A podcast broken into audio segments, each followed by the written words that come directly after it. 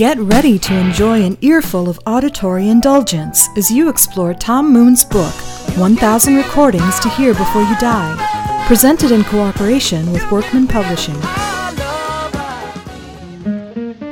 What's up, everybody? Welcome to the 1000 Recordings Podcast, episode 32. I'm your host, Anthony Joseph Landman, and with me, as always, every week, is the rambunctious Mitchell Davis. What's up? Not much. How's it going? It's going good.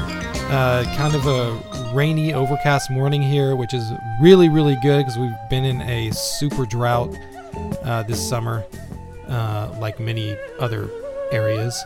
Tell me about it. Yeah. Um, and uh, but yeah, everything else is cool. I'm ready to do the show. How are you doing? Good, good. Um, just um, enjoying a a week of I've been on vacation this week and uh, got to visit some parts of of Florida. Really nice and uh, just a, a nice, relaxed Sunday morning. Um, kind of quiet with uh, my wife and son, kind of taking an excursion. So you know, No Levi on the drums this morning. nope, no Levi on the drums this morning. Oh, he's man. uh, he's out in the streets with Mama. So. So it's it's a lot more quiet than it normally is. So. Oh, yeah, cool, cool.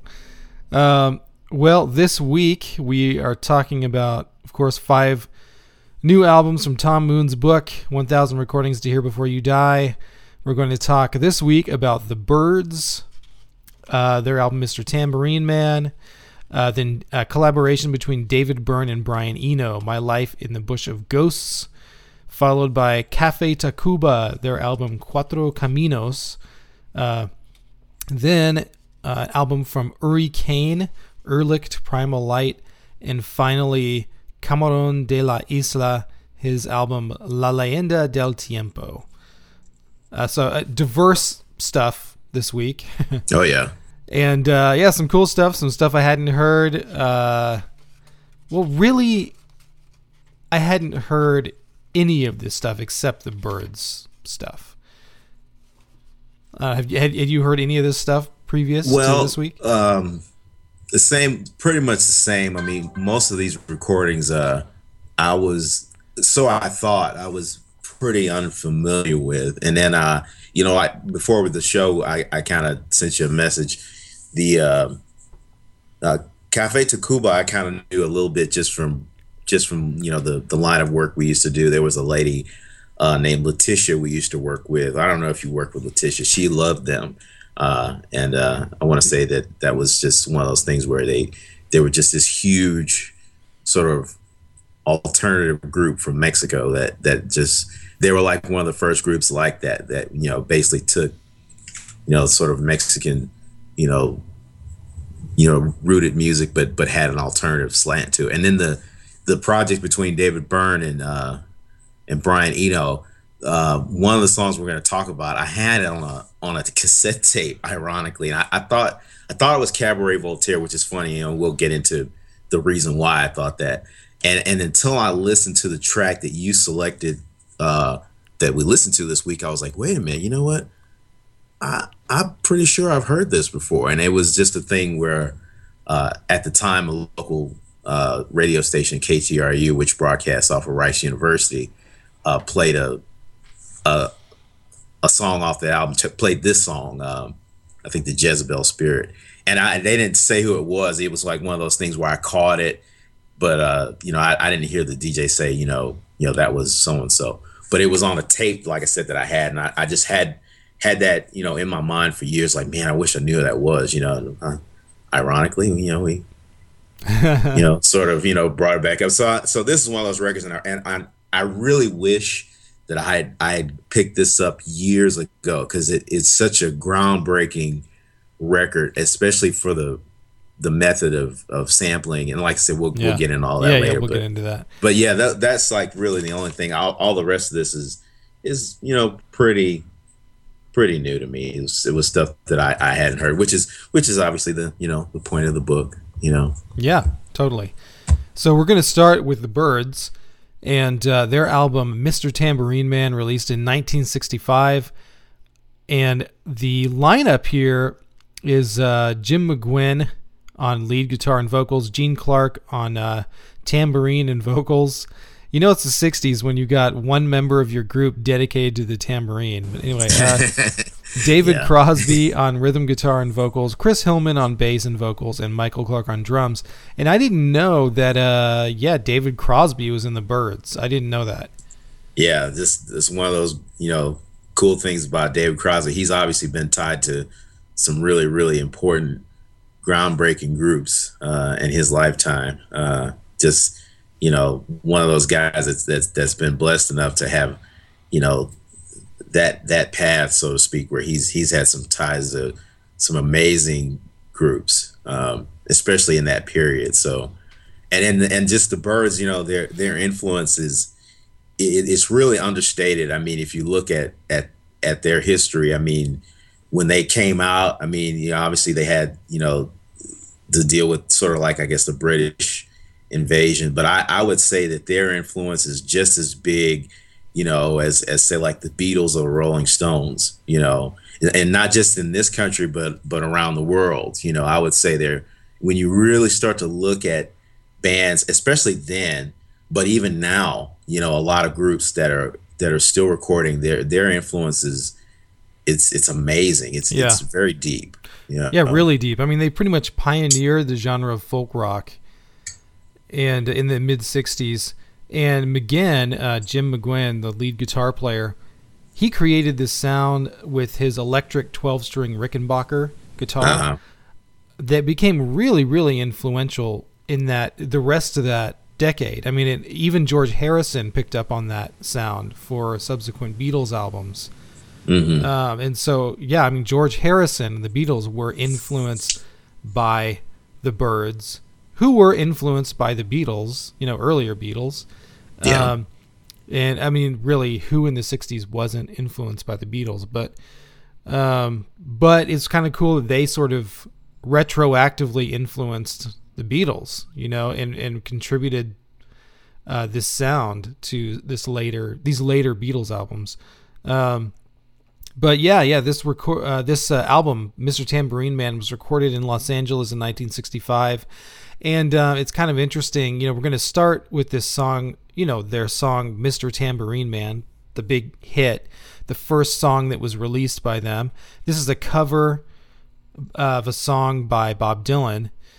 And uh, it's kind of interesting because the recording of this song is basically Jim McGuinn playing lead guitar with a bunch of studio musicians, a bunch of LA studio musicians, and Gene Clark, David Crosby, and Chris Hillman singing over the instrumental track recorded by LA studio musicians. Because at the time, their producer, or their manager, I can't remember, felt that they they just weren't there yet, and so yeah. he he said, "Okay, your first singles, you know, you guys, you guys still suck."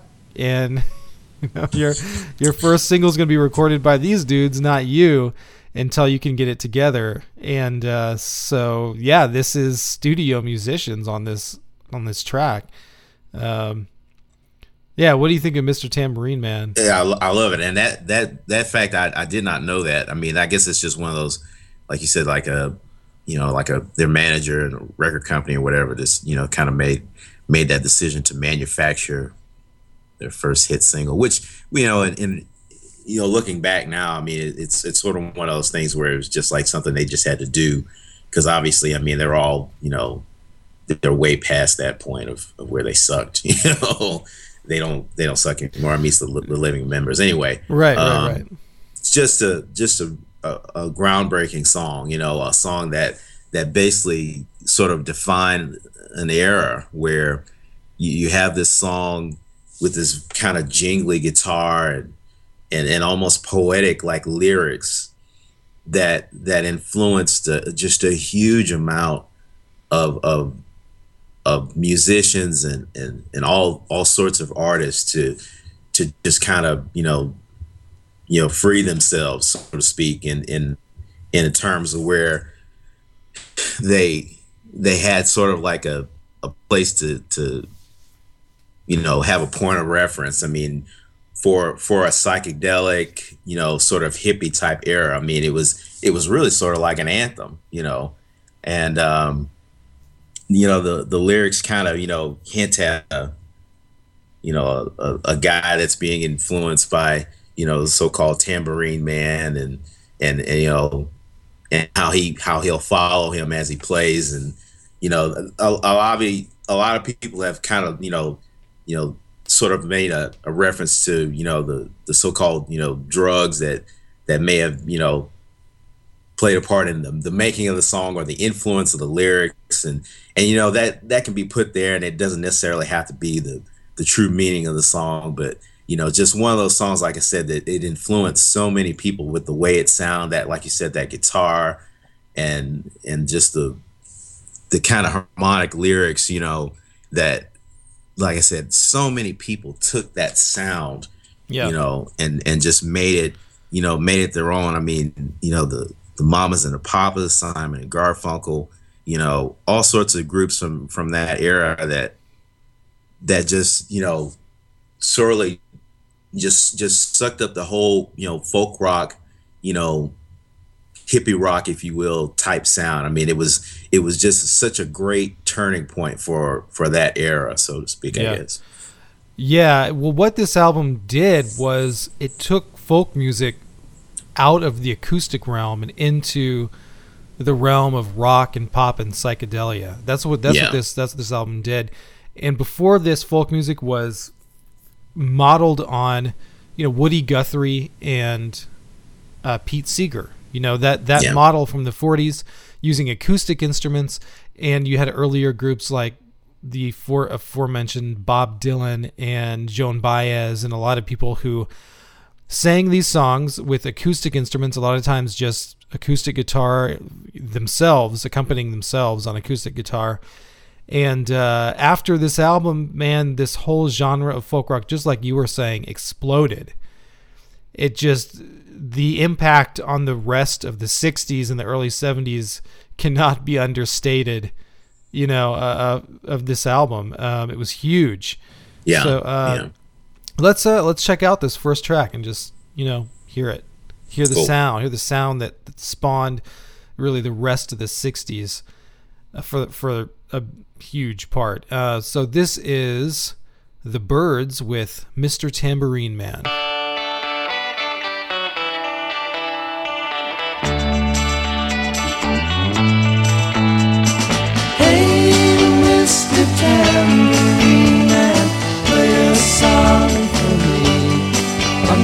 sleeping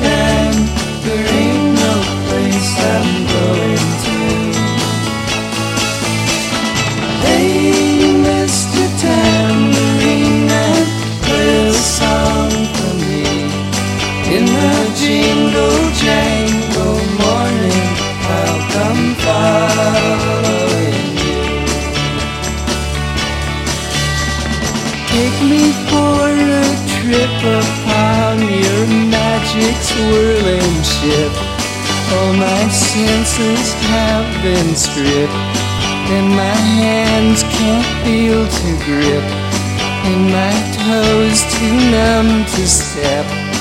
Wait only for my boot heels to be wandering. I'm ready to go anywhere.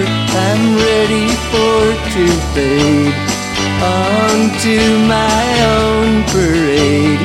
Cast your dancing spell my way. I promise to go under it. And we just heard Mr. Tambourine Man from the Byrds, and we're going to move on to their song Here Without You. And you know, one side thing, I always assumed that the Byrds were British. and they're not British. They're from no. LA. They're American.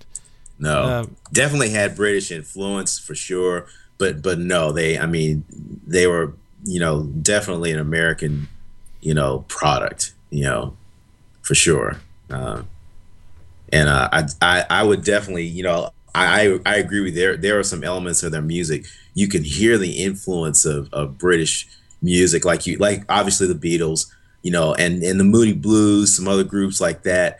I mean, that influence is is definitely it, it definitely is there. I would say, um, and it and it's good to have you know sort of like you said the the, the give and take where they they influence people you know you know overseas with with their sound. Um, it, it's it's a it's a great sort of testament to to what they what they were able to kind of come up with in in that period Yeah, where yeah. some like you said so many things had had been you know done before with I guess what you would call folk music and then to have it sort of turn like this in a, especially in a popular way you know it it was it was something that just went on and on forever like um one time I, I remember seeing a a record uh, a solo record that uh, uh Jim or Roger McGuinn uh, put out in the early 90s.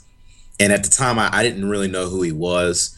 And, um, you know, I, I could hear uh, on this record, I, I want to say Tom Petty was on the record and, and a bunch of other people. And I was like, you know, who's Roger McGuinn? I, I just said that kind of, you know, haphazardly. And then a lady I worked with was like, you know, you don't know who Roger McGuinn I was like, no, I have no idea. He's like, he's like one of the most influential guys. I mean, just here and around the world. He, he's just, just amazing, you know. And and like I said, I at the time I I didn't know because you know their their legacy sort of really didn't turn the way a, a lot of the groups that we talked about, you know, the the the Beatles and and the Stones. I mean, they you know they kind of had different lineups and and had you know some different issues, you know, legally with you know two of the guys in the band kind of splitting off and having a whole different version of the Byrds and but uh, still, you know, just just tremendous and, and even now you know like okay like groups like R.E.M.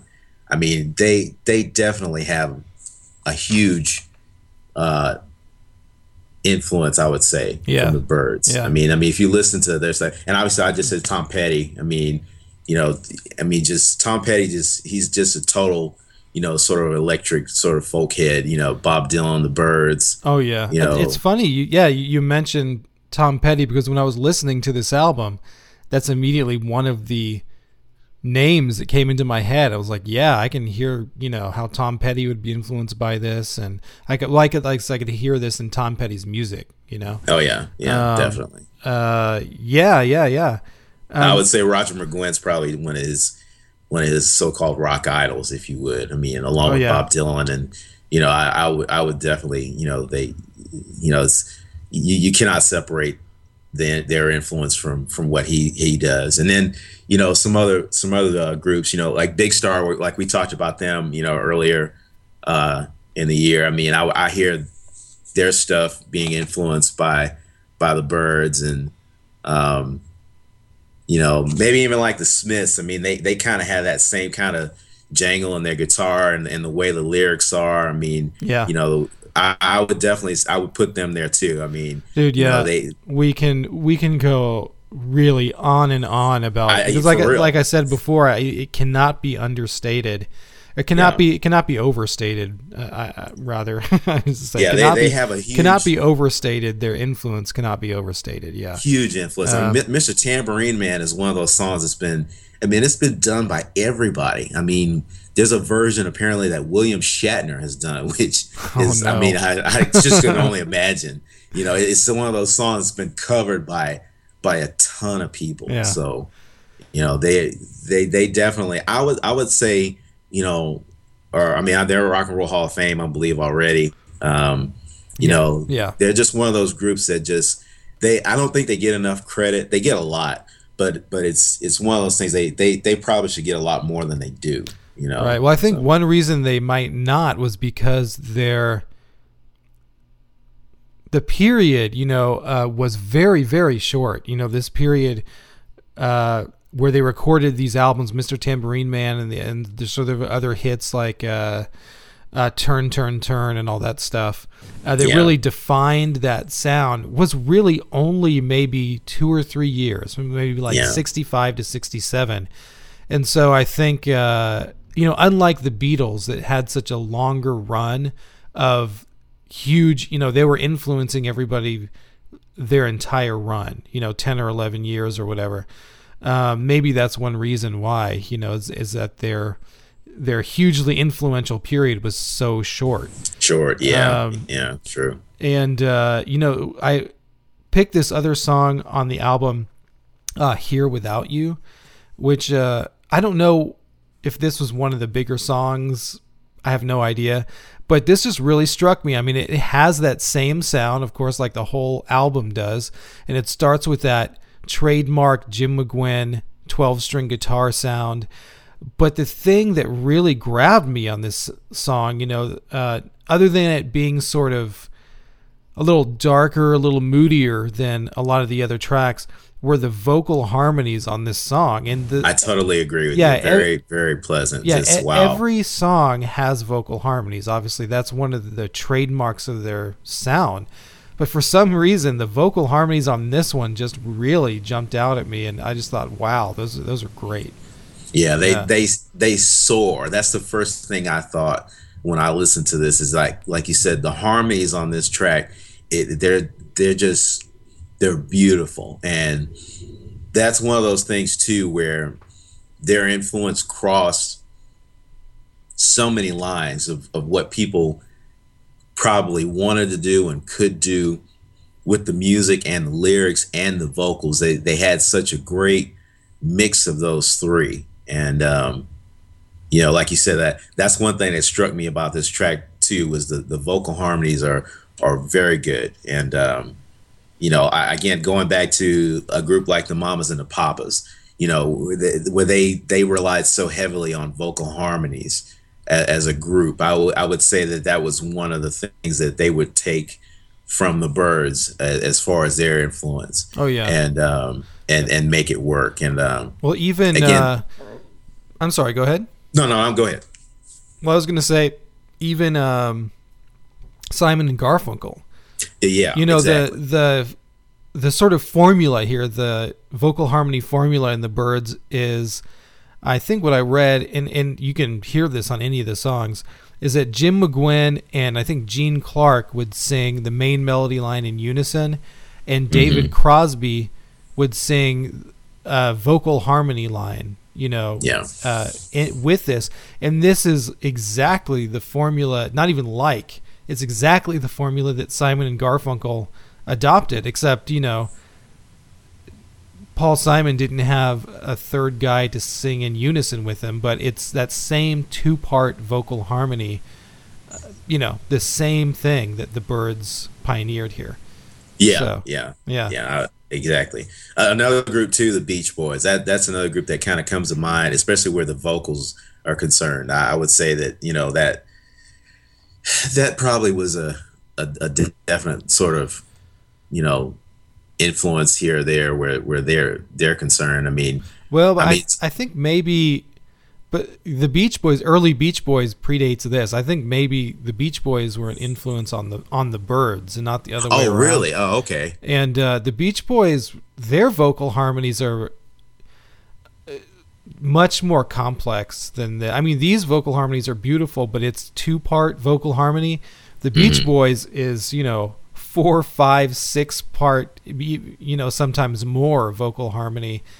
Uh, t- to me, like nobody sounds like the Beach Boys. I mean, th- th- their collective sound um, is just unique, just totally unique to me. But, um, but I think, yeah, I think it would have been like the other way. around. I think, I think the Beach Boys would have influenced the Birds, uh, because they just were simply earlier than the Byrds. Okay, I, I and I, I I didn't realize they predated. I yeah, it's my I stand corrected. well, I mean the the albums that we've talked about that we talked about on the show were after 1965, like uh, Pet Sounds, you know, was after 1965, but the their early hits were uh, before this. I think like Okay. 63, 64 ish, something like that. Okay. Yeah. Um, but uh, yeah, you have anything else to say about Here Without You? Oh no, just let's just listen to it. I just just a really great song. Um, yeah, yeah. good good pick. Just like you said, really beautiful. You know, lush even vocal harmonies. Just just make you want to sort of you know fly. if you will. All right, so let's check it out. This is second track from the Byrds. This is Here Without You.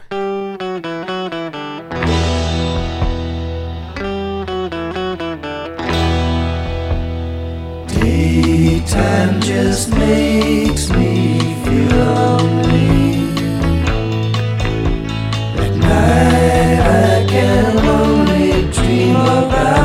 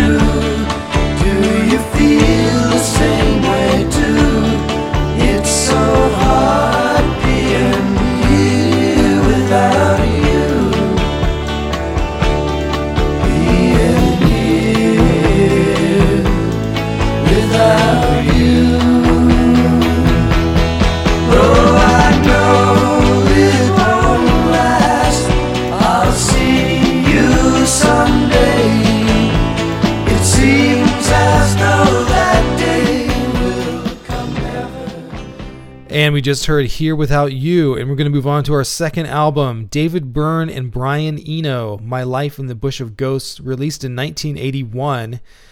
And the title of this, uh, My Life in the Bush of Ghosts, is taken, taken from a novel by Amos Tutuola, written in 1954. And really, you know, I read that neither one of them had read the novel. so I think it was more like they took the title because they really felt like it captured something, you know, that they that they you felt, you know, was right for the album. Yeah, yeah. And uh, so I didn't really research the novel because I just thought, well, if they hadn't read it, it obviously hadn't didn't really, you know, have an impact on the album, you know, other than the title.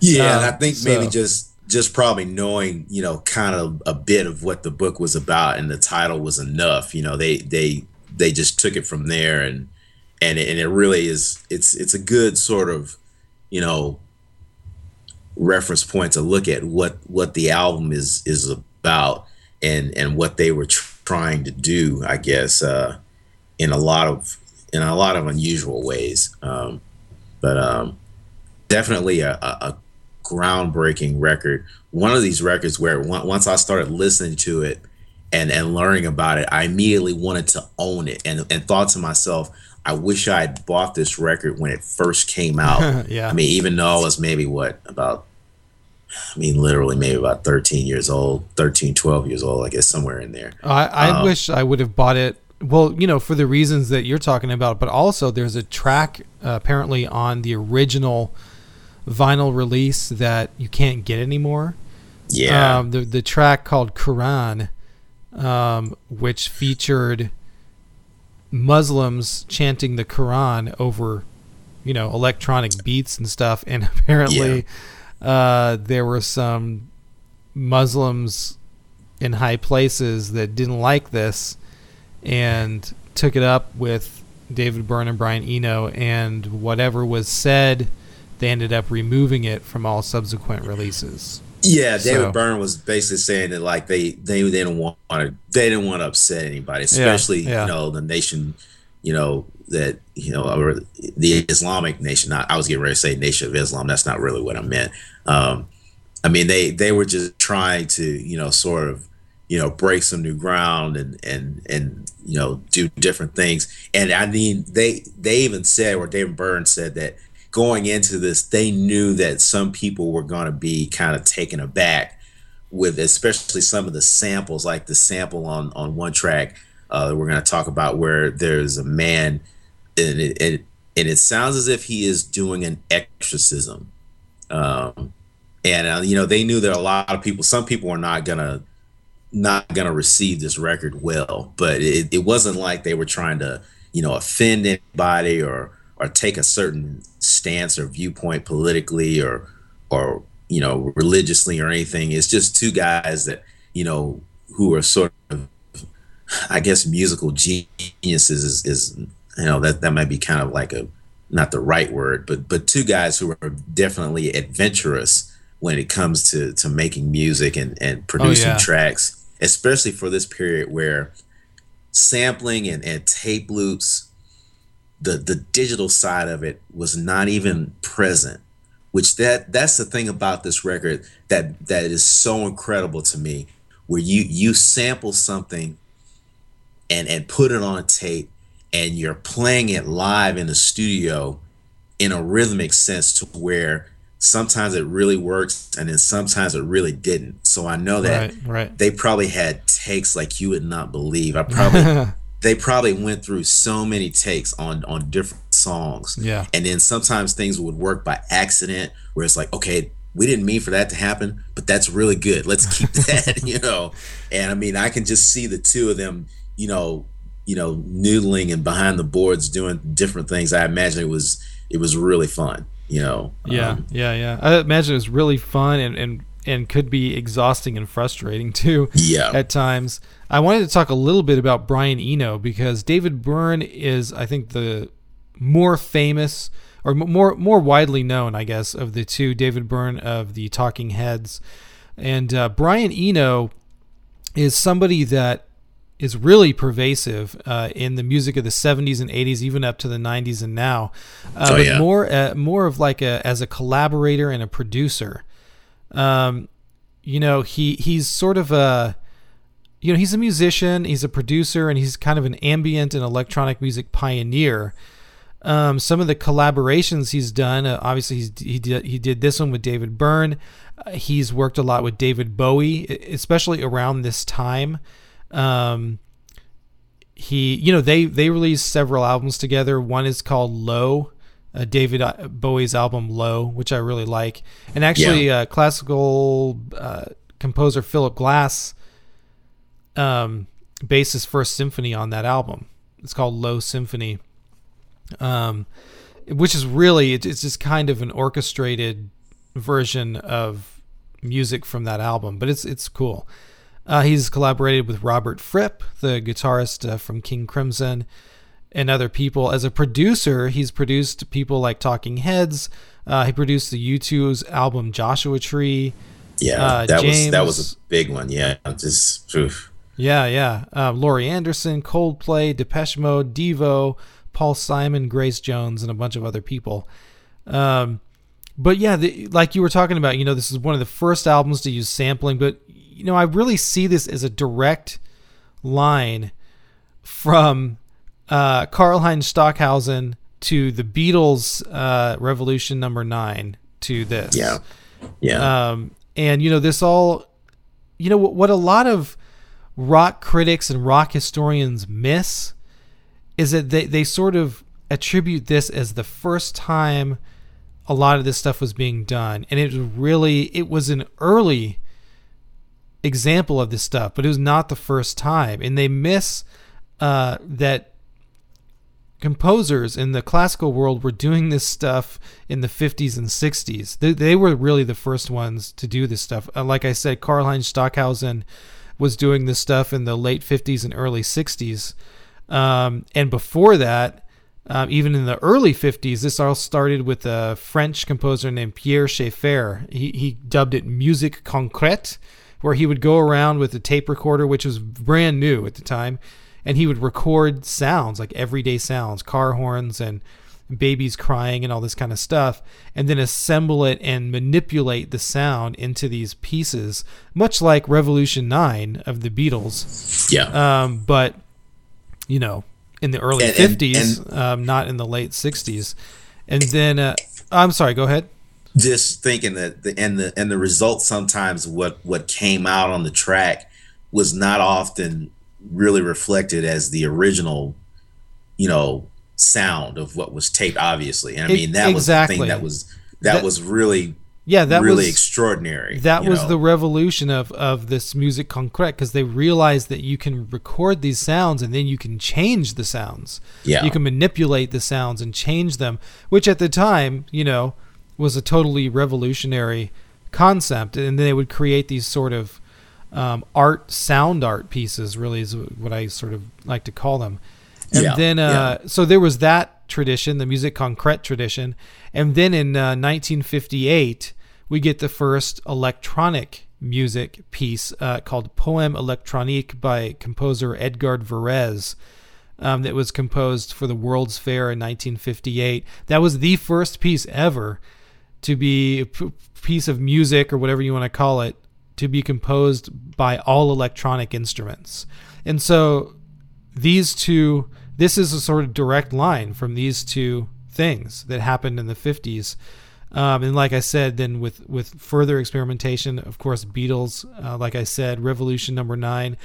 But yeah, man, doing this stuff on tape man, is so, like you said, haphazard. And I had to do this when I was in school studying electronic music in a class, you know, where you, you have to do stuff on reel to reel tape and you're sort of like moving the tape with your hands across the tape head to find the space between the sounds, you know, so, and then you can, and then you literally slash the tape with a razor blade Mm. you know, and you, you're cutting tape, physically cutting tape with razor blades, uh, taping it back together with special tape, um, and you're you're you know doing all kinds of stuff with the tape decks and and it's it's a really interesting process, and it's not, you know, now we have digital, we have Pro Tools, everything Yeah. can be manipulated down to the microsecond with with absolute precision and it was not like that when they recorded this album No, they had none of that. This is a completely analog recording that that that and that's the thing that that just blows me away. I mean, uh I mean they they had to really kind of like you said, you know, kind of be, you know, on the spot with a lot of this and and and try, you know, you know, repeatedly to to get certain things right where, you know, for whatever reason the the tape would fall, you know, in a place where it, it wasn't the right place. And you know that to me that that's that sounds like work a lot of work. And then to to throw in also too uh, a number of you know you know kind of traditional instruments you know the bass and drums but also this recording the the thing that makes it different is they would they would bring in other things to to play like instruments that weren't instruments at all. For instance like there's a there's a frying pan they use on a track where they they play it like a snare drum also a cardboard box. Uh it, it in the liner notes it says you know found objects as one of the instruments you know and i was just like you know that that could have been like anything you know you know Right, beer right. bottles uh you know just just anything that they picked up that thought we need this sound you know and we're going to get it from whatever you know? And i mean there's so many groups um you know that that do that now. Um uh Einstürzende Neubauten, which i think you know they they're like one of the first groups that I ever saw uh live to bring up things on stage like you know all sorts of power tools. And uh one time they had like a grocery basket that they had and they it looked like they had like this like a buffer uh like a floor buffer that they they use and they they put it in the grocery basket to make this just this crazy hideous sound. I mean you know that kind of stuff you know i think was was was definitely you know kind of like an influence from this record where they would just they would do whatever it took to get the sound that they wanted and sometimes i imagine they may not even known what they wanted until they heard it um, which like i said that can be just so so adventurous and i Yeah. I, I would say you know groups like you know cabaret voltaire and front 242 as, as far as the sampling element i mean they they definitely must have been influenced by this record i mean because Oh, when i hear it i hear them you know i hear the the sampling is it, it, it's so close to what they were about those groups Yeah, uh, and yeah. and right before that period kind of jumped off too so the so-called industrial music you know sampling period i, Yeah, I would right, say was right. was a huge influence from this record it's just just a great you know great time you know to have something like this come out. Going back to somebody too that we we talked about last week uh kate bush says that this record left a big mark on popular music. Um so she was influenced too by this record apparently. Um in in what she did i mean she there's definitely a lot of sampling on hounds of love uh that's kind of close to this. So um just a really cool record, a cool collaboration, which you know one of many between the two of them. Yeah. Um, just uh, and then, like you said, Brian Eno can't say enough about him. Just uh, you know, was a member of Roxy Music. You know, big influence there. You know, with with what they did in their early days, and and like I said, the the stuff that he did with U2 was, I mean, that was just that was a weird period because you know U2 kind of was they were already popular, but after they collaborated with him, I mean, it, it took them to a whole nother level yeah. that. I don't I don't Yeah. think that they they even thought was possible. You know, um, they they were they were almost nauseatingly popular after that point. I mean, I, I I say that you know kind of tongue in cheek, but but it was. I mean, I mean, you cannot hear "With or Without You" on the radio without turning. I mean, you turn the radio on, it was on like almost every station. You know, and they just kind of created this this weird atmosphere together with with uh you know the production sounds and ideas that that you know you know partly came from Brian Eno. But anyway, um, yeah, the guy's he's amazing. So Oh yeah, yeah. So the, first song we're gonna hear is the Jezebel Spirit, and uh, the sampled voice on this. You said earlier it's an it is is an unidentified exorcist. So that's the sampled voice, and uh, he's trying to exorcise, just like what the title says, this Jezebel spirit out of uh, Yeah. uh, I assume some woman. Um, and, or man, uh, who who- who knows? You know, it's a spirit. They can they can inhabit. You know, I guess. Yeah, I guess. um, and the music to me, you know, is is very Talking Heads, but also, you know, to me it sounds like David Bowie of the time, like Fame era David Bowie. And it also reminds me of a lot of stuff off of Discipline, uh, King Crimson's Discipline, which was also released the same year, 1981. Um, yeah, what did you think of this? Uh, I I love the rhythm of this song. Um, it it kind of almost it has like a like a like an African type rhythm to it. Um, and then the sampled voice.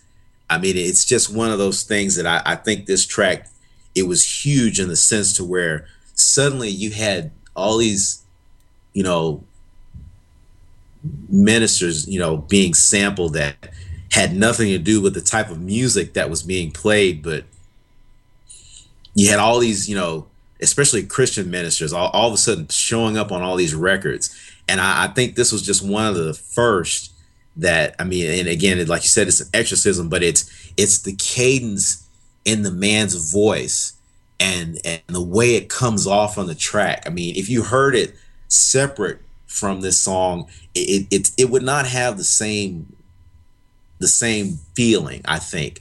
But when they mix the the samples and the and the keyboards and and the rhythm track with his voice, it's it like it, it takes on a whole new life. And um I think that's the, the fun thing about this is it it kind of makes you want to go, okay, well, well, that was cool. Let's try this now. And I mean, it, it, makes you want to seek out certain things. As a matter of fact, that was one of the things I think with this record also too that was really funny.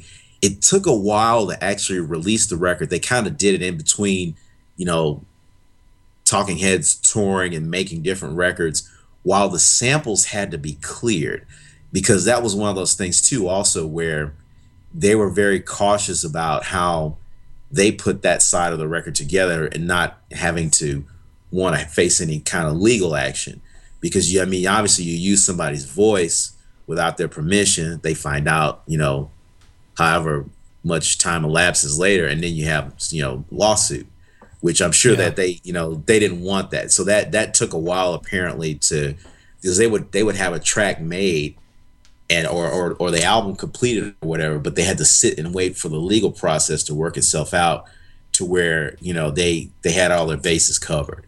And um, you know some other groups that that you know later in years uh de la soul for instance you know had to go through that process in in the negative where you know they would sample people and it and turn out great but not get the sample cleared for whatever reason. You know their their fault the record label's fault whoever's fault and then wind up having to turn around and fix it afterwards. Apparently that is a a pain in in the neck where it's just like oh god you know we've already got this done especially if a song is a hit song and you haven't had a sample cleared. I mean it's it, apparently you do, you do not want to do that.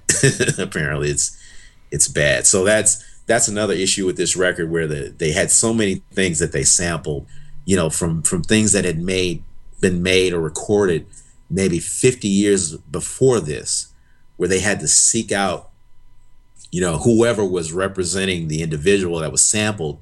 And apparently that was not easy too. Sometimes it would be hard to trace down, you know, legal representation, relatives, anything, you know. So um just a, a really interesting record. Um sort of like a just, you know, an adventurous, you know, let's get lost, let's let's try some different things, let's break some new ground. I mean, just, just I can imagine just uh, you know the recording sessions for this being a lot a lot of fun you know? Oh yeah. Yeah yeah yeah. Um yeah my wife just brought me this uh, information on jezebel. Uh, um which apparently she was a queen and um was basically overthrown um and thrown out a window uh, yeah jezebel in, be- the, in the e- eaten by dogs or whatever yeah, but yeah. Jezebel in the Bible was she was she was not a nice person. Let's let's just put it that way. I mean, well just, i think uh, i think this is sort of saying that she's gotten a sort of unfair rap Uh, um I, I, yeah, I would say that. I mean, Jezebel wasn't doing, especially in that period, she wasn't doing anything that a lot of male, you know, you know, leaders w- were not doing. I mean, she was, you know, she just kind of you know slept with whoever she wanted to, and you know, but but she but but being a woman, you know, she like you said, she she got an unfair rap. You know that that's the same thing today. I mean, you know, you know, there are a lot of men that kind of just you know kind of do whatever they want as far as you know being promiscuous promiscuous but but when women do that you know they they're frowned upon you know they they can't you know you can't do that, that that's you know you know you're a harlot or this or that. And i think that i think in a sense that's yeah that's definitely where she she gets a bad rap. I think the the manipulation issue too where uh, i mean you know we could kind of go into to, to jezebel in detail but but yeah I, she she probably does she probably gets a bad rap Well, I think I think that whole thing of her sleeping around and all that stuff is is uh, not correct. It's not historically correct. It's a it's a sort of um, uh, something that that came about uh, because of sort of uh, what I'm reading here, sort of political intrigue and uh, attempt to discredit her.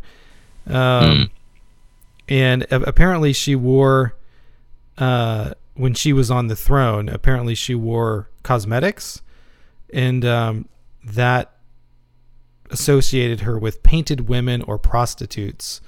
And then that sort of name became synonymous. But apparently yeah that's that she's, Well- she's gotten a real bad rap yeah, and, but also also too. I mean, let's let's. I'll, I'll put it like this: Jezebel was not a. She was not a saint. Let me just say it like that. I mean, she definitely had her issues. I mean, she may not have been the devil, but I mean, the whole issue with okay, the, the the temples. I mean, they basically had temples where they, they you would you would go to these temples, and basically they were temples to have sex or, or orgies and you know i mean and this is just in the this is in the bible i mean we can kind of go you know back and forth about you know it, did this happen or is the bible accurate Right, you know right, right. i'm just telling you you know what what the bible says Right, right, right. know?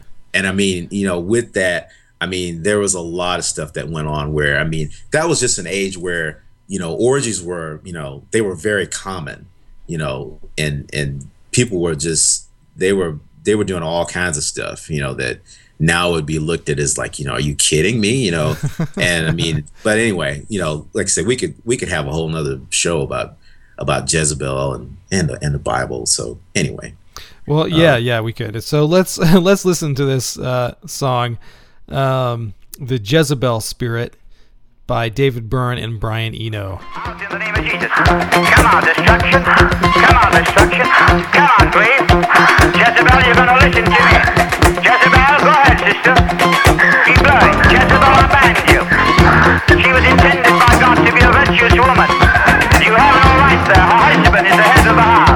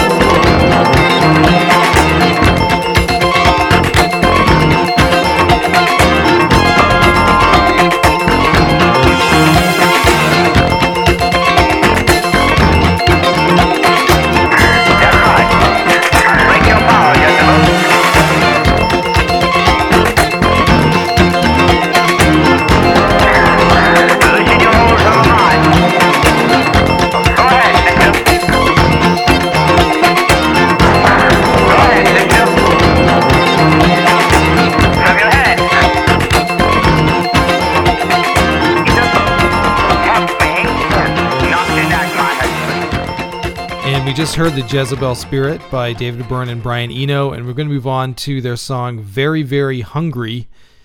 Uh, and I thought this was uh, uh, interesting because this wasn't part of the original album, so this wasn't released on the original album in 1981. It was only part of the re-release in 2006, which uh, in the on the 25th anniversary, this album was remastered and re-released on CD with a bunch of additional tracks and alternate tracks and uh, yeah, stuff like that.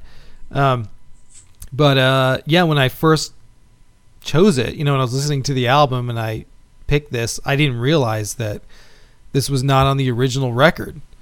Um, I don't. What did you think of "Very Very Hungry"? Uh, just you know, really cool rhythms again. Um, you know, just great working of of of the the the sound of the recording again, where you know they they kind of are just trying to you know you know do different things with with music with sound and you know it's it's it's it's kind of similar to the to the first in some ways. Um i i definitely think that um you know it's it's it's one of those tracks that that just totally makes me look at the the influence on the so-called you know in, industrial music category that that came you know in the you know sort of early 80s early to mid 80s you know and and how people use you know different you know rhythms and beats whether it be like african or latin rhythms. Um you know going back to to cabaret voltaire like i said in, in front 242 uh new order. I mean a lot of groups i think that that came up with sort of electronic you know rhythmic dance club music if you will Yeah, yeah. owe a lot to this record, you know. And Yeah, I mean definitely. that when you hear this song, I mean you just you hear that sound that was that was very dominant in the you know the mid to late 80s and kind of early 90s too.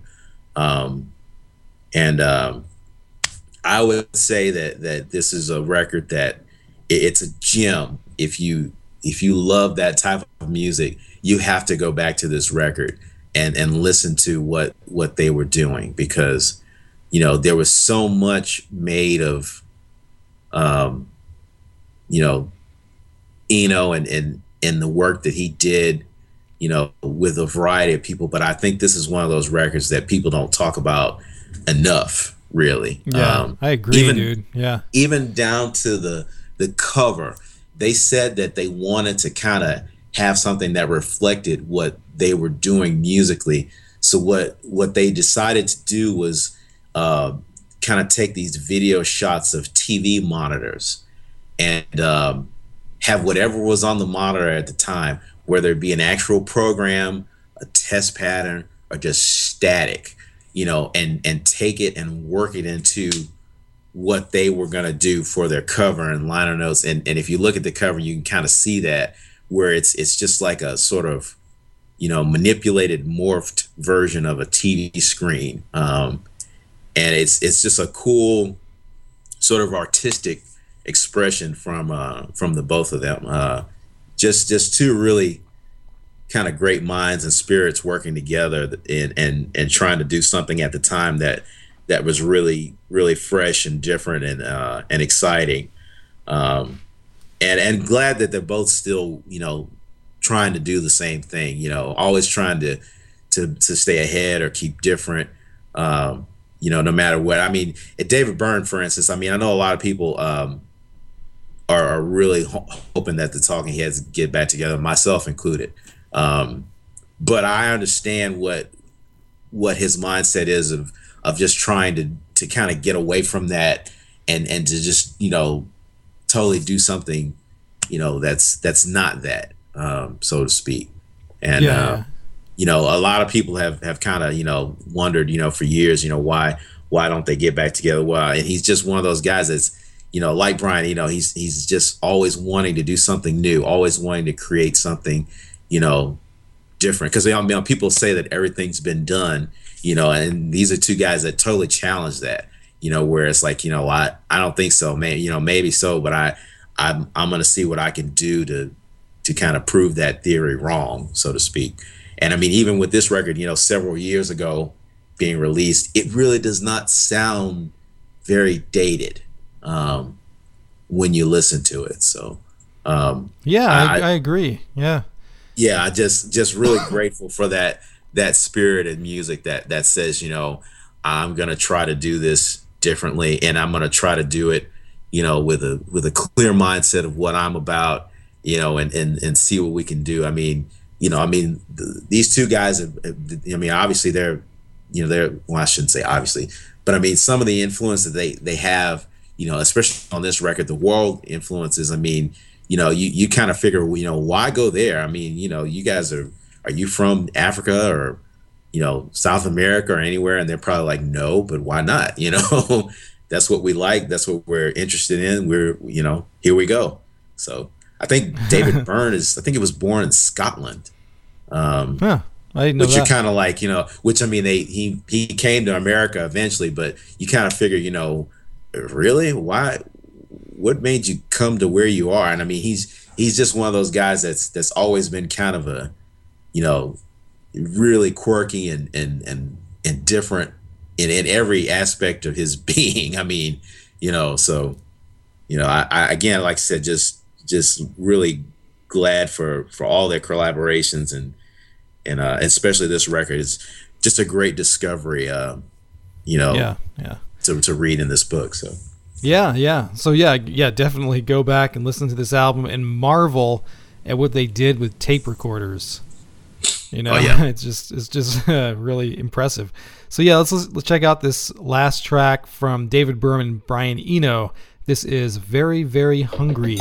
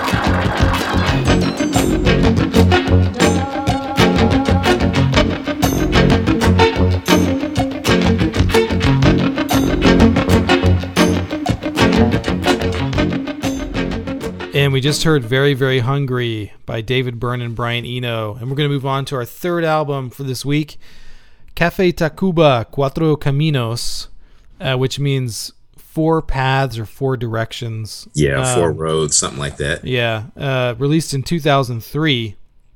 And uh, Cafe Tacvba were formed in Mexico City in uh, 1989. And uh, they released their first album, Cafe Tacvba, in 1992, which was part of this uh, rock in Espanol movement that was that was coming out at the time. Um, yeah, what do you think of? Well, I was gonna read the. Um, I was gonna start um, saying the uh, the band members because I thought you know people should know Yeah, they. band members. Um, Yeah.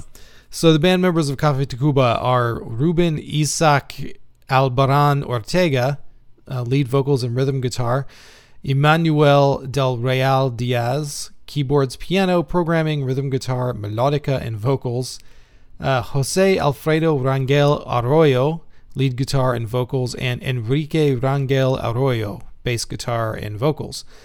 Um, yeah, what do you think of this band? I, I really, I really liked them. First off, but Yeah, Yeah. just uh, my my first uh, impression of them was they they kind of have um, this spirit where they they sound like you know they they basically obviously you know you know came up in Mexico all their lives and and loved a lot of the things about about music from Mexico, but also loved a lot of things uh, musically from from the United States, especially alternative sounding music, uh, music where you you have a sort of like a new wave or postmodern sort of feel to it, and um, you know I, I think they took you know that influence along with uh, you know the, spirit of a lot of a lot of Mexican music and and blended that in a way that was really cool and new for for a lot of people. And I, I've never really been a fan of theirs myself,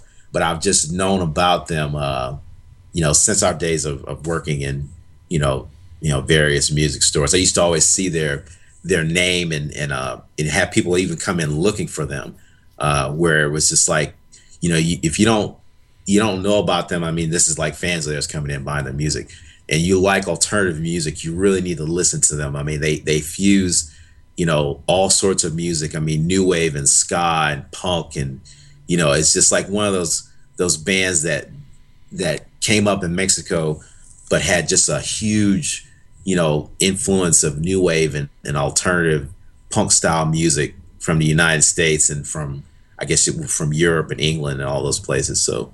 Um, you know that was definitely my my first impression of of what they were about and and you know how they kind of came along and and just seemingly have this almost cult following um, in Latin America where they they go places and it to see some massive crowds show up to see them play uh, and just these you know mosh pits break out and I mean I hear about all sorts of you know wild stuff at their at their shows and I mean it's it's just like you know I guess what you would call alternative music here in the United States, you know, where it's just in Mexico. So yeah, Um, right.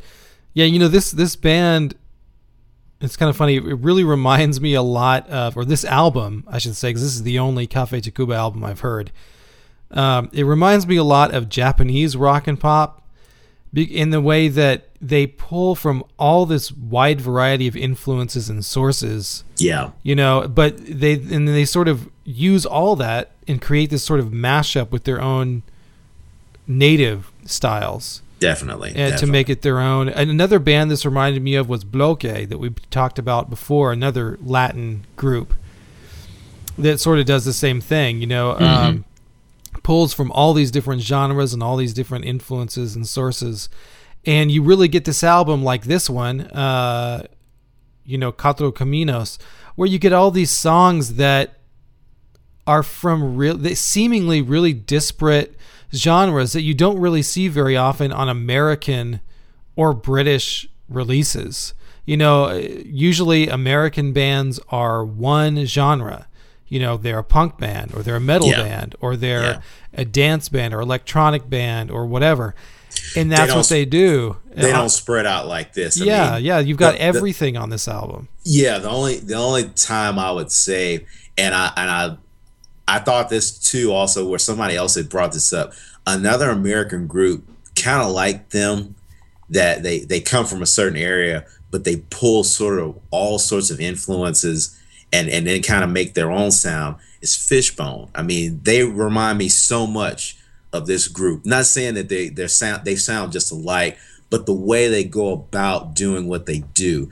I mean, they they definitely i mean that's another thing about about cafe tacvba like i said earlier they apparently their live shows are legendary and, and fishbone's the same thing where Yeah, i mean i've seen them play um a bunch of times and i mean it's one of the best live shows that you ever want to see even now i mean with the lineup changing you know drastically over the past few years fishbone is they're amazing live they you cannot get the same feeling from them on a record, especially from the studio, that you get from them live. Their their live performances. I mean, on record, Fishbone's great, but on stage, they are incredible. You know, and and apparently they're they're a lot like that too. Where I've I've had people just tell me I've never seen Cafe Tacvba live, but they're saying that you, you have to see them live. They say they're just really amazing.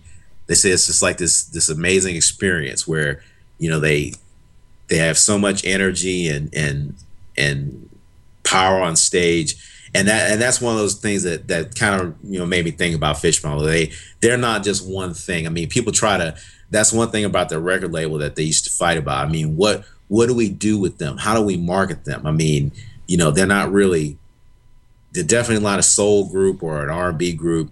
They're not really a new wave or a jazz group or a funk group or a metal group they're just kind of all of that rolled into one, you know. And I mean, that's, I mean, I think that's how Cafe Tacvba go about their thing is that they, the, the members of the band like so many things, seemingly, and they they just put it all into what they do, and you know, you either kind of roll with them or you don't, you know.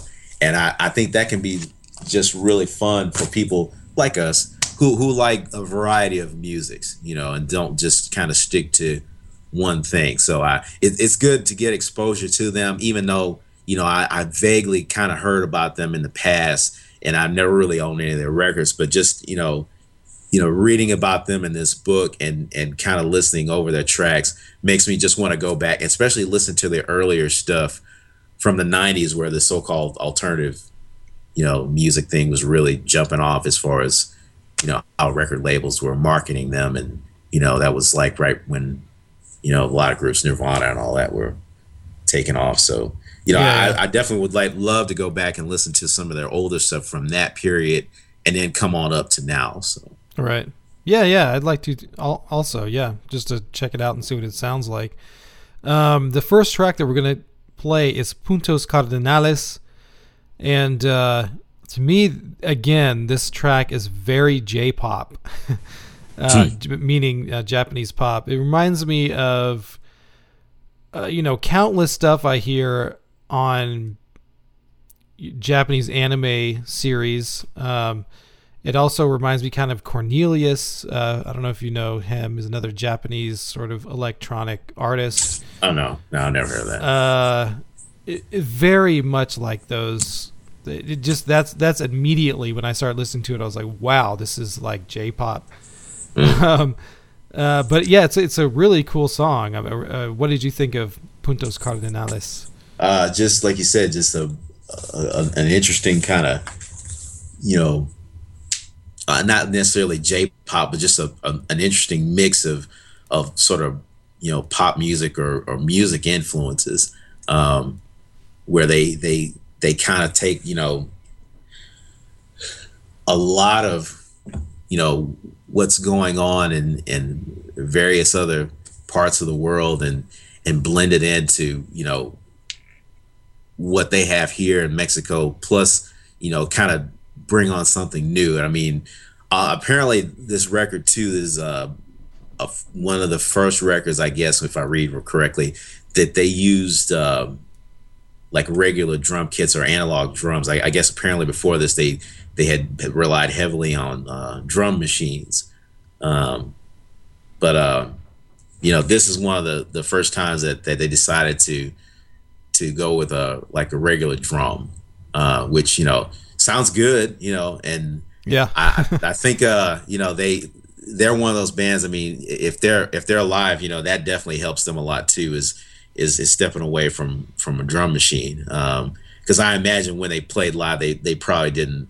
I mean, I don't know. I mean, they they maybe they used a drum machine on stage, but I mean, there's something about the the, the regular drum sound that would go better uh, when on stage. I, I'd imagine. Uh, yeah. yeah. but uh you know really good sound the the the guy who sings with this with this group um i, I forget his name uh has a really a really interesting and cool vocal range uh where he does a lot of stuff with his voice um yeah. That's know- uh, Ruben Isaac Albarran Ortega.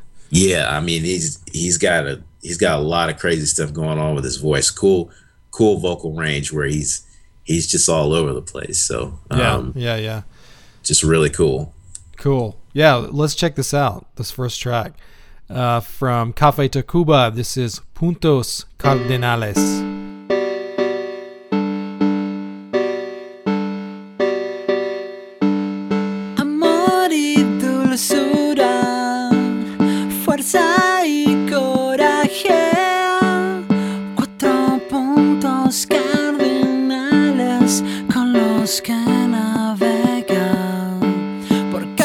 Calles y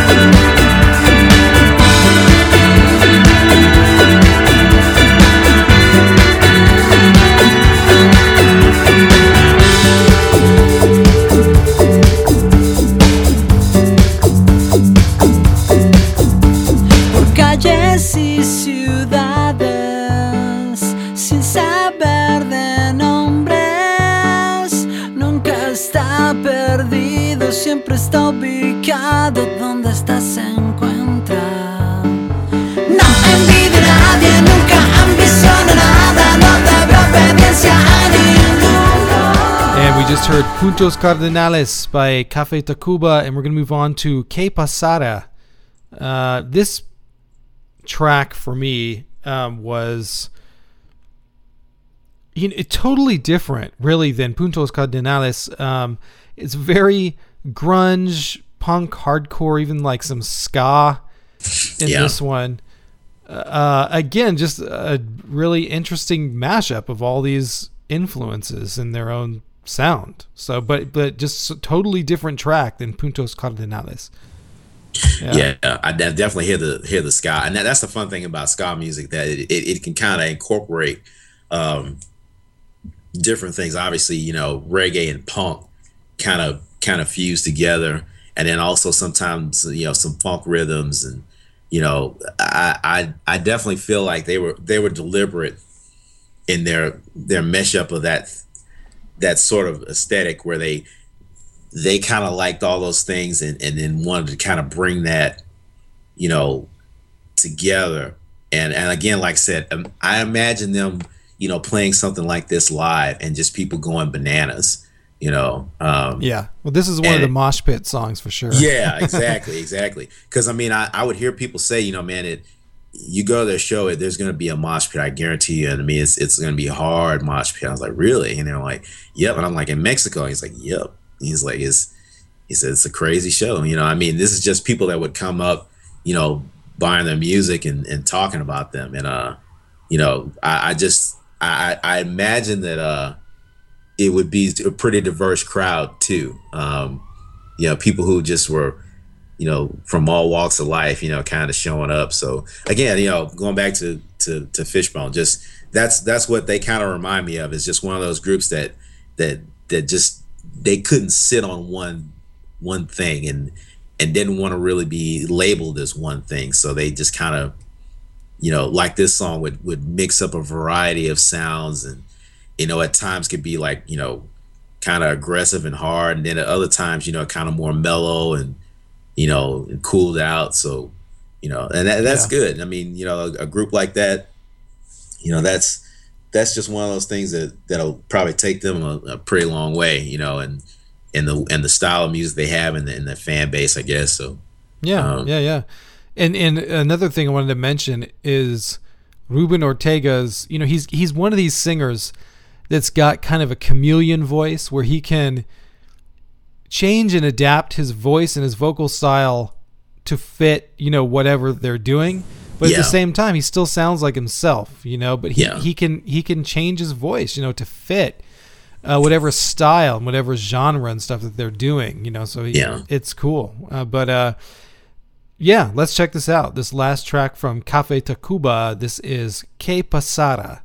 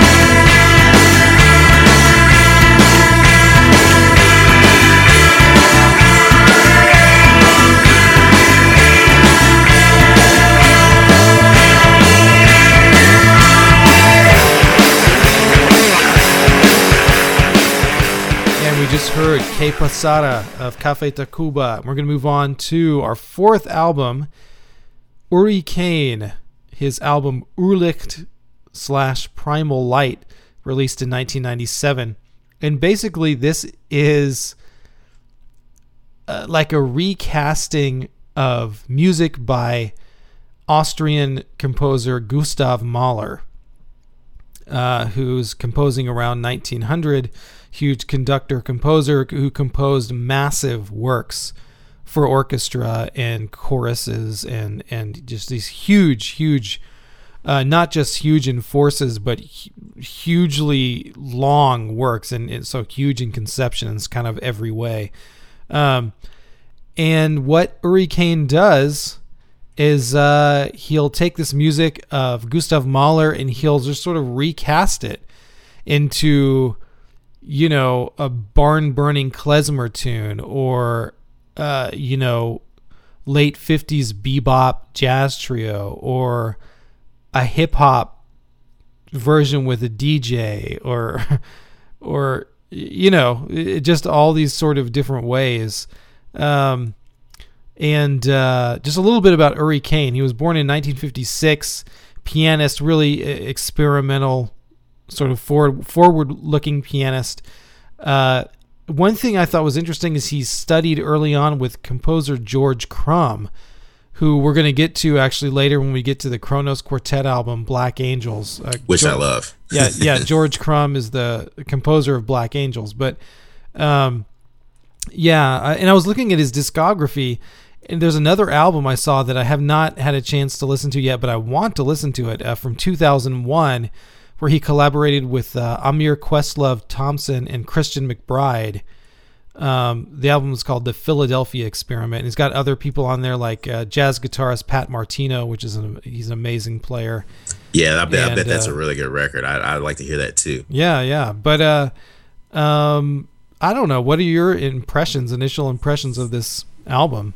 Well, and, and somebody who the, the first thing when I, I first started reading about him and listening to the tracks um, that were selected, the first person that came to my mind, which is somebody who he's he's already worked with apparently, is John Zorn. Um, John Zorn is one of those guys that, I mean, on the surface, I mean, he's you know, I guess avant-garde jazz musician, but he's so much more than that. And I mean, that's what I get from this guy, where he he can take you know, classical, jazz, whatever compositions and just totally break them down and then build them back up to where the essence of what was there originally, you can still sense it, but it's almost something brand freaking new. And, Yeah. and that's what's really cool I like that. about- Brand freaking new.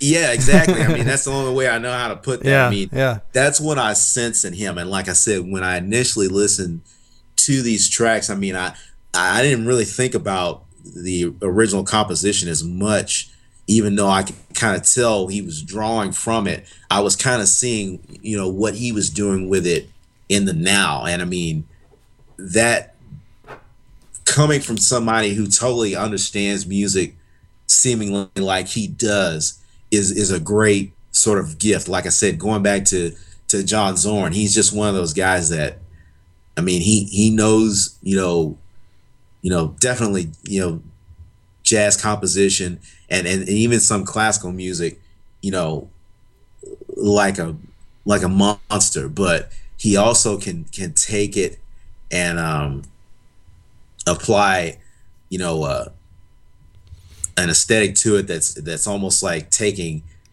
classical music and and redoing it in a in a punk rock sense which you know you figure how is that going to work but he makes it work you know? And and it's the same guy you know the same thing with with this guy uh you know Uri Caine. He he's just totally you know able to to transform musics but but not you know to where it's it's it's silly or sloppy. Um, somebody else too that he reminds me a little bit of is Sun Ra. Uh, Sun Ra is just one of those guys that, you know, over his his history was, you know, kind of accused of of just making music that was just, you know, I, for lack of a better way of saying it, gibberish or just notes on a page, you know, and and somebody accused him one time of of writing music, you know, or, or making music. He's like my my my five year old could play that on a piano. And then Sun Ra just looked and he's like he might be able to play it but could he write it? You know?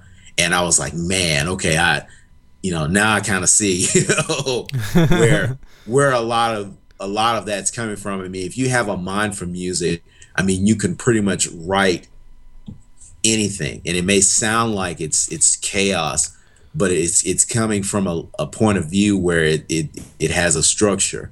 And um, he has to me he has one of those minds where he can totally rewrite something and it and it has purpose. It's not just something he just slapped together you know like you know by accident so to speak Yeah, yeah, wildly creative. This guy Uri Yeah. Caine. You know, there's a another group uh, that's really active right now, and they've been active for a long time, but they're doing some similar stuff to this called the Bad Plus. Have you heard of the Bad Plus?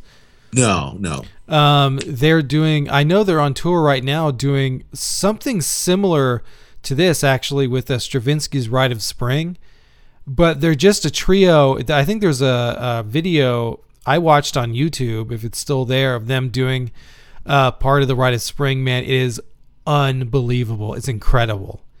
It's incredible. The, these guys are really just amazing. The Bad Plus, but yeah, they're doing some similar stuff to this. But Cool. I'll have Um, to check that out.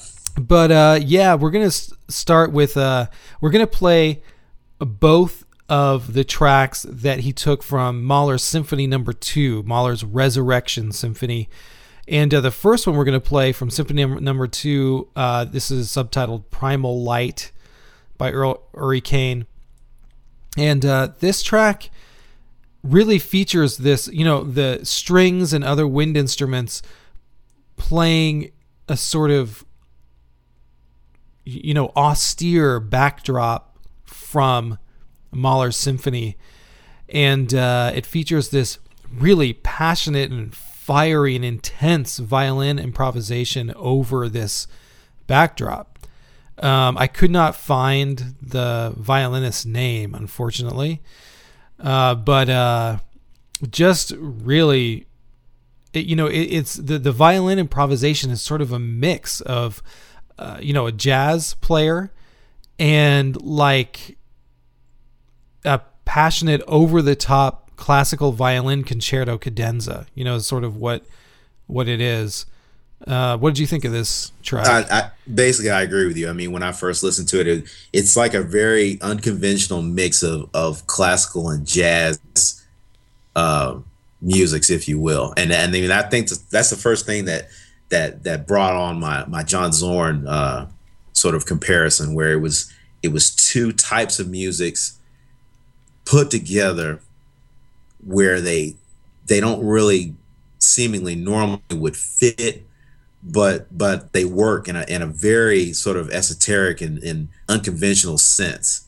Um and it, it's it's something that that doesn't happen a lot especially in popular music but it's it's something where when when you know the musicians are really good you know they they make it work. Um in, in a sort of spontaneous sense where they they have a mindset, especially in jazz, where where people almost have telepathy at times in in different trios or combos or whatever, where they they just kind of know how to make a track work, especially on a on a way wavelength to where it's it's somewhat spontaneous. You know, even though you have a a certain form you may follow, but you kind of deviate from it. And in this one, I mean, it, it can be somewhat wild in the deviation where um, it, it, it sounds crazy at times, but it, it still is. It's cool with me, you know, because of especially the the the instruments. I mean, especially the analog side of, of the instruments, the way they they work, and you know, this is not something that that is you know done seemingly sitting down at a computer, but it's still it morphs together and it and it makes it it makes it work for me. That is, I should say, and uh,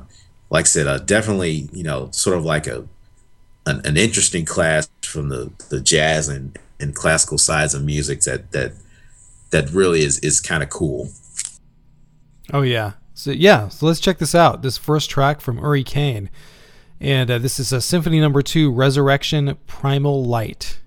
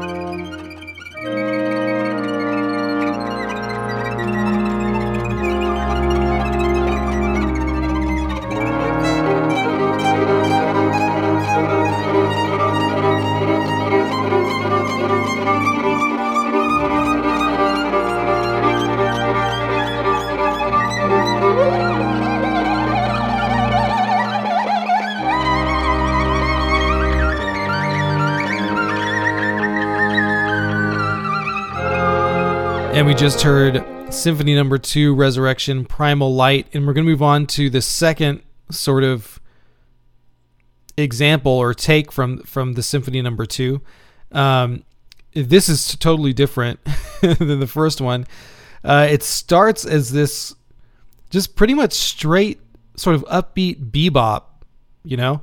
Um, I and you know I don't know what connection this has to the Mahler. I mean, I know Mahler's Symphony Number Two uh, really well, and uh, you know, possibly some of the harmonic progressions are from them. I don't know.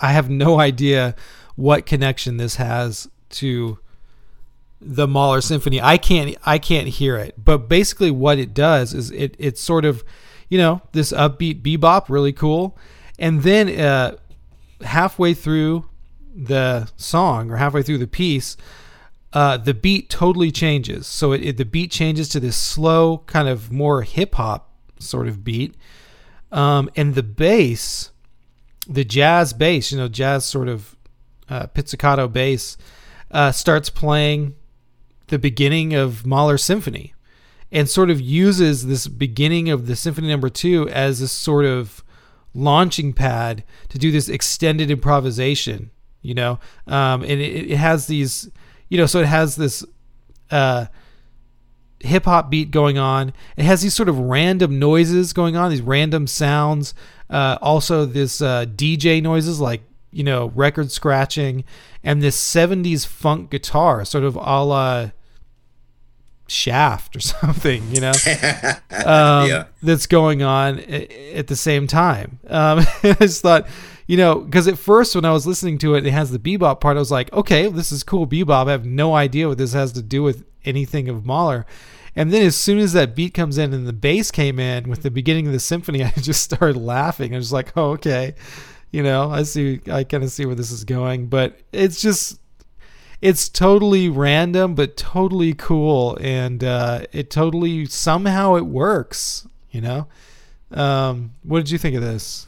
Well, again, like I said, it, it it's just one of those things that I I, I thought about, I, and I say John Zorn, and, and John Zorn has an uh, an album called Naked City, where the the influences on that record, I mean, they they range from from punk to country to, to jazz to classical, and sometimes all in one song, and and that's a lot of what you know this kind of reminds me of is somebody who is is really smart about how to make music and and play it, but really unconventional about how they bring it to the table. And I mean, that's one of the things about him that makes me think about.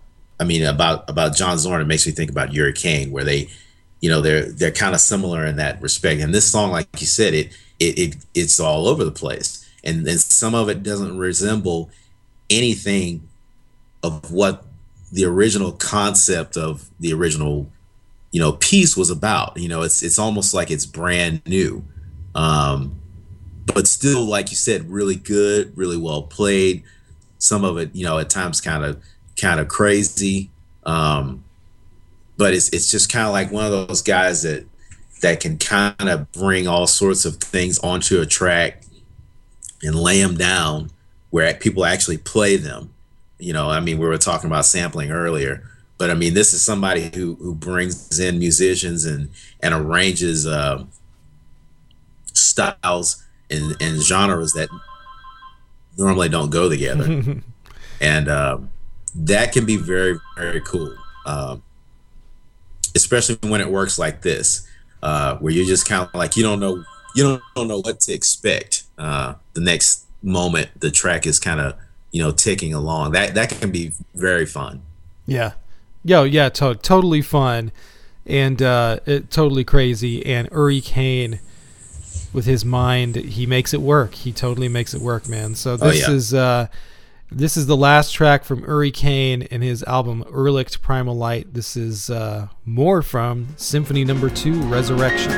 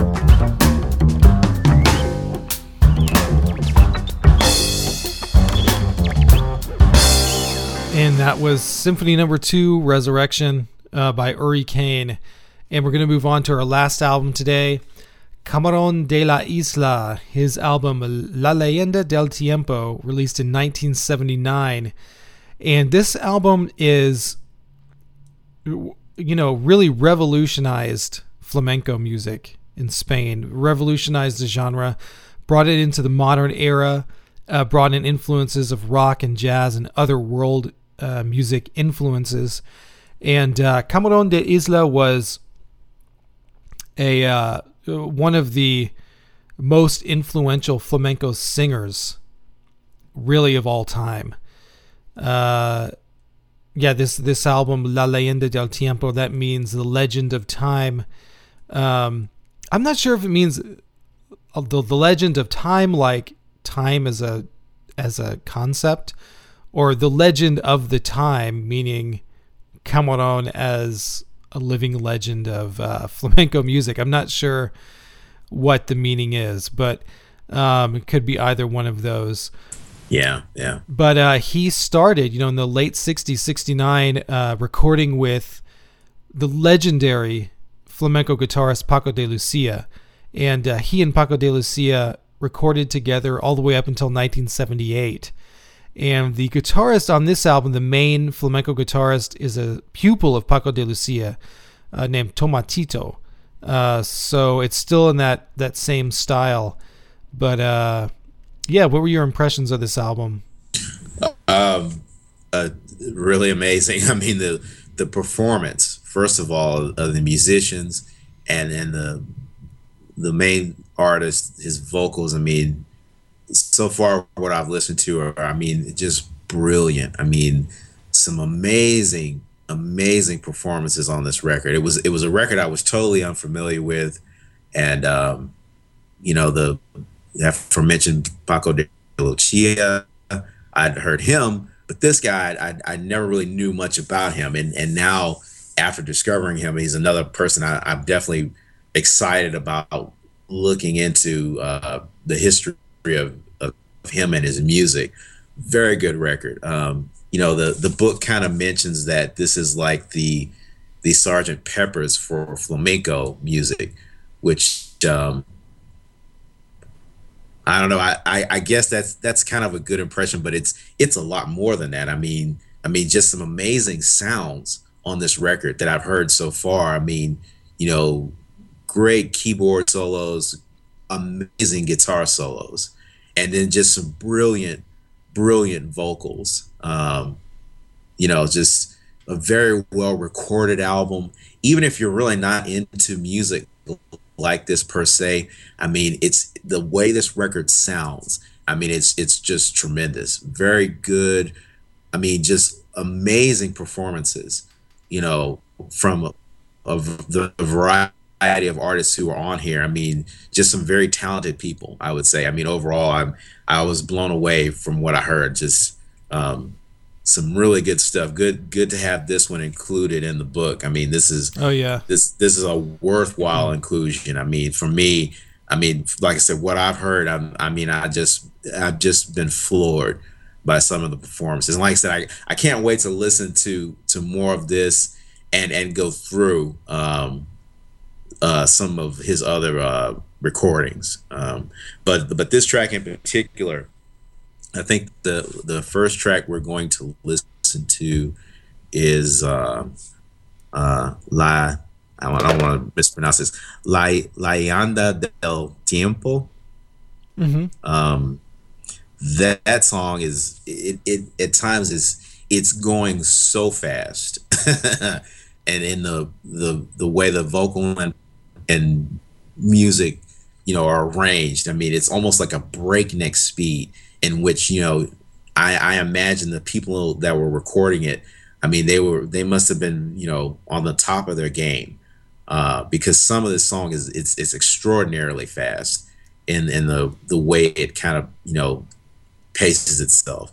And and just really great harmonies um just a you know just a tremendous song uh tremendous talent this guy has. Um i mean i and i'm pretty sure you i mean i know you you you've liked a lot of flamenco guitar over the years that i've i've known you. You were a person that kind of introduced me to a lot of different people uh, who played this type of music. Al Di, Al Di Meola, I know you're like a fan of his, um, and uh, for me, this is just a, another another example of someone who uh, takes that type of music to a whole different level, probably that it had never been taken before.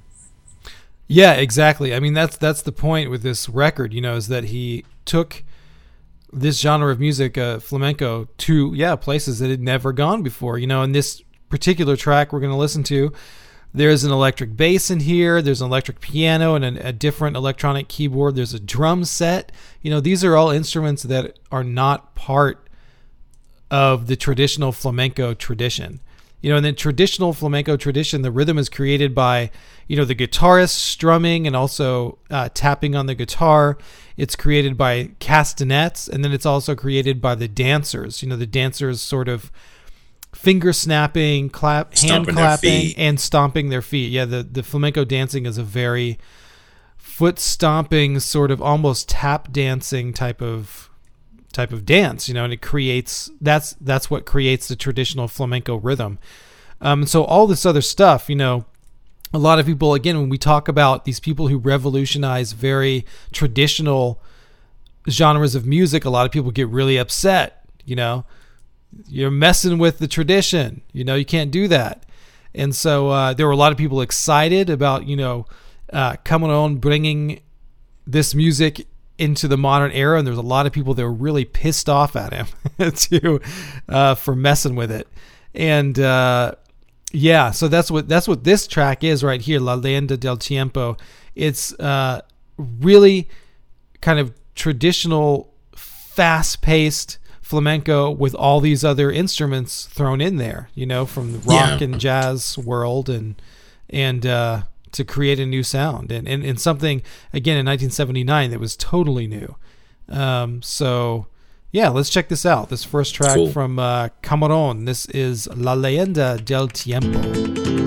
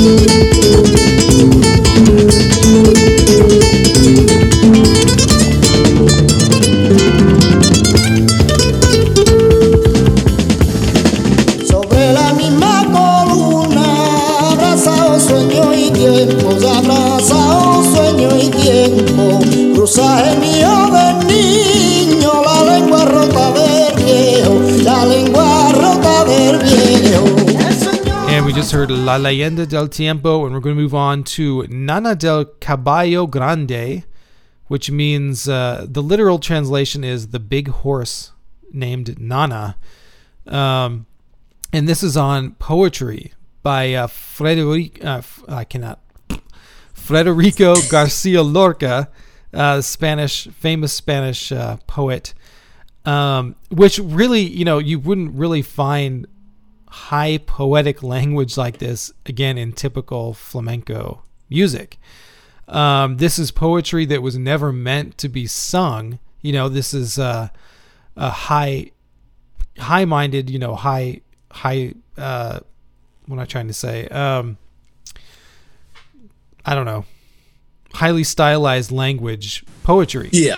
is what I'm trying to say. uh, and um, it's been adapted here for this music. The music itself is a, a raga style. I mean, we have a, a drone going on with a sitar, and uh, it's really a vocal showcase for Cameron, and it's it's Indian. I mean, it's almost more Indian than Spanish. Yeah, Um, yeah. you I, know, would, if I would totally agree with you. Yeah, if you replaced Cameron singing with an Indian singer singing exactly the same words and exactly the same vocal lines, it would sound straight up Indian. What really makes this sound flamenco at all is, you know, Cameron's singing style. Um, and, uh, you know, you can really hear his influence on other artists from the region.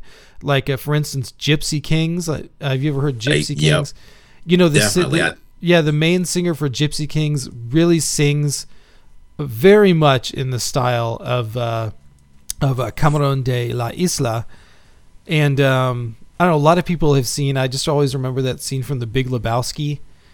Um, the scene where they're in the bowling alley and it's the Jesus. You remember the Jesus scene? Oh. Oh yeah. and the, the the music that's playing is Gypsy King's version of Hotel California, it, but they do it in a sort of flamenco style and it's sung in Spanish, um, and but it's in this same vocal style of, as uh, Cameron de la Isla. Um, yeah, what did you think of this track? Well, I totally agree with you about the the Gypsy Kings uh, comparison. I mean, they they definitely, I would say, took an influence, uh, you know, from especially from his vocal style. Um, you know, it, it's it, it's like a like you said, it, it it's a track that definitely sounds Indian influence, almost Middle Eastern influence at times too. Um, not necessarily like a, a record that's a Spanish flamenco record, but it, it works. And um, you know, the the guy obviously has a tremendous voice. I mean, you know, I, I've never really, you know, thought of the the style sort of tying together like this, where you have, like you said, a you know, a, a sitar and kind of Indian sounding, you know, atmosphere, along with a, you know, a flamenco style vocalist, you know, singing over the track. I mean, it, it really is is really great performance um, on his part, and I just never really thought that that it would kind of blend like this. But I mean, I, I'm I'm sure that's where the comparison to uh, you know Sergeant Pepper's kind of comes along, where the Beatles just decided to kind of you know bring in a variety of influences that that they you know were really into at the time and and kind of cut away from what they were used to doing thinking themselves you know we we've we've come this far doing you know music a certain way and now we have to do something to kind of you know break out of what we normally are and um, yeah, yeah. you know, again, going back to them, you know, when when Sergeant Pepper's first came out, I'm, I'm sure there were some people that did not like it because it was so not like what the Beatles normally were, you know, um, you know, just kind of great pop tunes and really good harmonies and guitar work, you know, and, and influence, you know, from from the blues and and and you know R&B music from from the United States, but but like you know the Beatles, uh, Cameron decided you know flamenco can be so much more than what it's already been, and I'm going to show you. You know, so it's it's a it's a great record to be included. Um, going back to kind of what we we talked about last week with uh, Tom Moon, kind of excluding some records that you know we felt like should have been included uh, by a variety of artists, like we were talking about David Bowie only having you know one album. I think this is a great example of an album that you know most people probably didn't know existed, and and it's it's good to have included for the style of music, and and not just that, but just the pure performance on the record, where so much of this is so very good, even if you're not into flamenco style music you, you have to give credit to the performances you know, vocally and musically on this record, they are very, very good. Yeah, yeah, definitely. I mean, yeah, his voice just just soars on this uh, on this track. It's it's really Yeah. it's really kind of striking. But yeah, let's check out this last track from Camarón de la Isla. This is Nana del Caballo Grande. Nana niño nana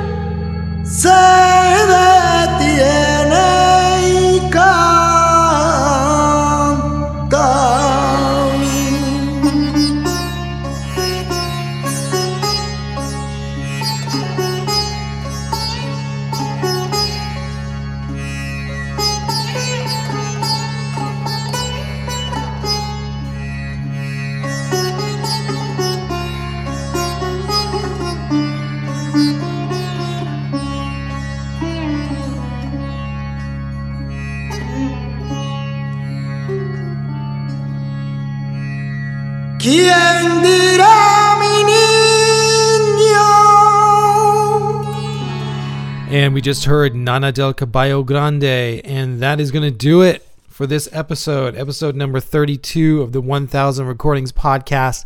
If you'd like to send us an email, send us one at 1000recordingspodcast at gmail.com. You can join us on Twitter at twitter.com slash 1000rp. You can join us on Facebook. You can go to our website where we have links to all of the recordings that we play if you want to purchase them. And uh, that URL is 1000rp.blogspot.com. And there's also information on the website about how you can sponsor the podcast. Uh, also, if you get a chance, head on over to iTunes and uh, leave us a rating and a review, and we will read your review on the air. And that would also help us greatly in uh, getting out to more listeners. And um, yeah, next week we've we finally finished with the bees. We're finally out of the bees. There's a lot of bees. I know. So we're finally out of the bees, finally into the seas. And next week, uh, we're going to start with a German group, Can, their album Tago Mago. so I am totally never heard of this group. Oh yeah, Can's kind of kind of experimental, uh, avant-garde. Uh, definitely got some some interesting things going on. It'll be fun to talk about them. Cool. Then we have Nati Cano, Naticano's Mariachi Los Camperos, their album Viva el Mariachi. Yeah, mariachi music. I, I the first thing that comes to my mind is good Mexican food and just getting drunk. You know, just uh, that's like the first thing that comes. I mean, obviously that's you know it's not always that, but you know for me it's the first thing that comes to my mind, especially here in Texas. I mean, just real good mariachi music and mariachi bands. You know, you set up at a party or wedding or whatever, and it's like let's eat, let's drink, and and then go to sleep. You know? yeah and i mean So- that's that's the association it has for me too and because again i'm from houston also but man you know i live in indiana now and i so miss that yeah. i miss that so much um the food and the music and the atmosphere and i just oh i miss it so much but Yeah, it's, it's nothing like going, especially if you go to a restaurant where there's a good mariachi band where they have the horns and, and Yeah. the guitars and the guys singing. that I mean, it's just an amazing experience to to be you know present with a real live mariachi band. That's you know Yeah. Anyway, uh, that should be fun too. Oh yeah. And uh, then Cap- uh, Captain Beefheart. oh yeah, this should be fun. Oh yeah, he's quite. He was quite a character. Uh, definitely uh, somebody who was very unconventional in his approach to music and and life in general. Um, just uh, just just passed away not too long ago. That's right. I think. That's Um, right. Maybe three or four years ago, I think. I'm not sure, but I have to look. yeah, but- something like I don't think it was that long ago. It's it's been it's been more recent than that. I want to say I want to say it's been maybe like a year ago. I think because I remember people okay, posting about him. Okay. when he died, uh, and and going back and looking at some interviews of him. He if you go on YouTube and and look at uh, uh, Dave Letterman, he was uh on Dave Letterman one time where he he had a really good interview where he talked about his childhood and, and some other things. But anyway, Troutfish, I'm sorry, Trout Mask Replica is the album I think Yep. that uh Captain Beefheart and his magical band we're going to talk about also. Cool. Um, and uh the best of the caravans. Um, Again, a group I, I'm not familiar with, but uh, Hmm. yeah, me neither. I'm assuming gospel music. Uh, you know, and and what's funny about gospel music sometimes is that you'll have a traditional gospel song that that everybody sings, and you'll you'll not necessarily know the history of it. So that'll be good to get into because I, you know, we may know something from them and and and not even know that we know it. So, you know, gospel music just is just one of those things that you know people will sing, you know, songs generations you know, on and on and, and not even know exactly, you know, where the original came from, you know, where you don't even know like um, you know, this song was written by so and so and not how old it is or who sang it first. But either way, that should be fun, fun too. oh yeah, and then finally James Carr. You got my mind messed up. This is an R&B record. Uh, Right. Do you do you know James Carr at all? No, no, I've not heard of him before. Okay, Uh, cool. That should be cool. fun too. Uh, All right, man. definitely Yeah, some stuff for next week. yeah. Some like some new stuff. Then some stuff that uh, again we've never heard before. So yeah, that'll be cool to get into. Right. Um, awesome. So until next week, um, yeah, we'll come back with five new albums from Tom Moon's book. Great. Good to talk to everybody. Good to talk to you again, Tony. Uh, Yeah, you too, man. Fun. Cool. I'm gonna work in my lawn now. right on. Uh, dude, you, for me, like for me, just for me, go out and find a mariachi band and eat some some good Mexican food and uh, drink for me. I think I might have to do that. Yeah. Do it for me, man. I can't do it here in, in Indiana. I know. it's a shame. I know. All right, man. Well, uh, yeah. See you and everybody else next time. All right, everybody have a great week. Good talking. Thanks. Bye bye.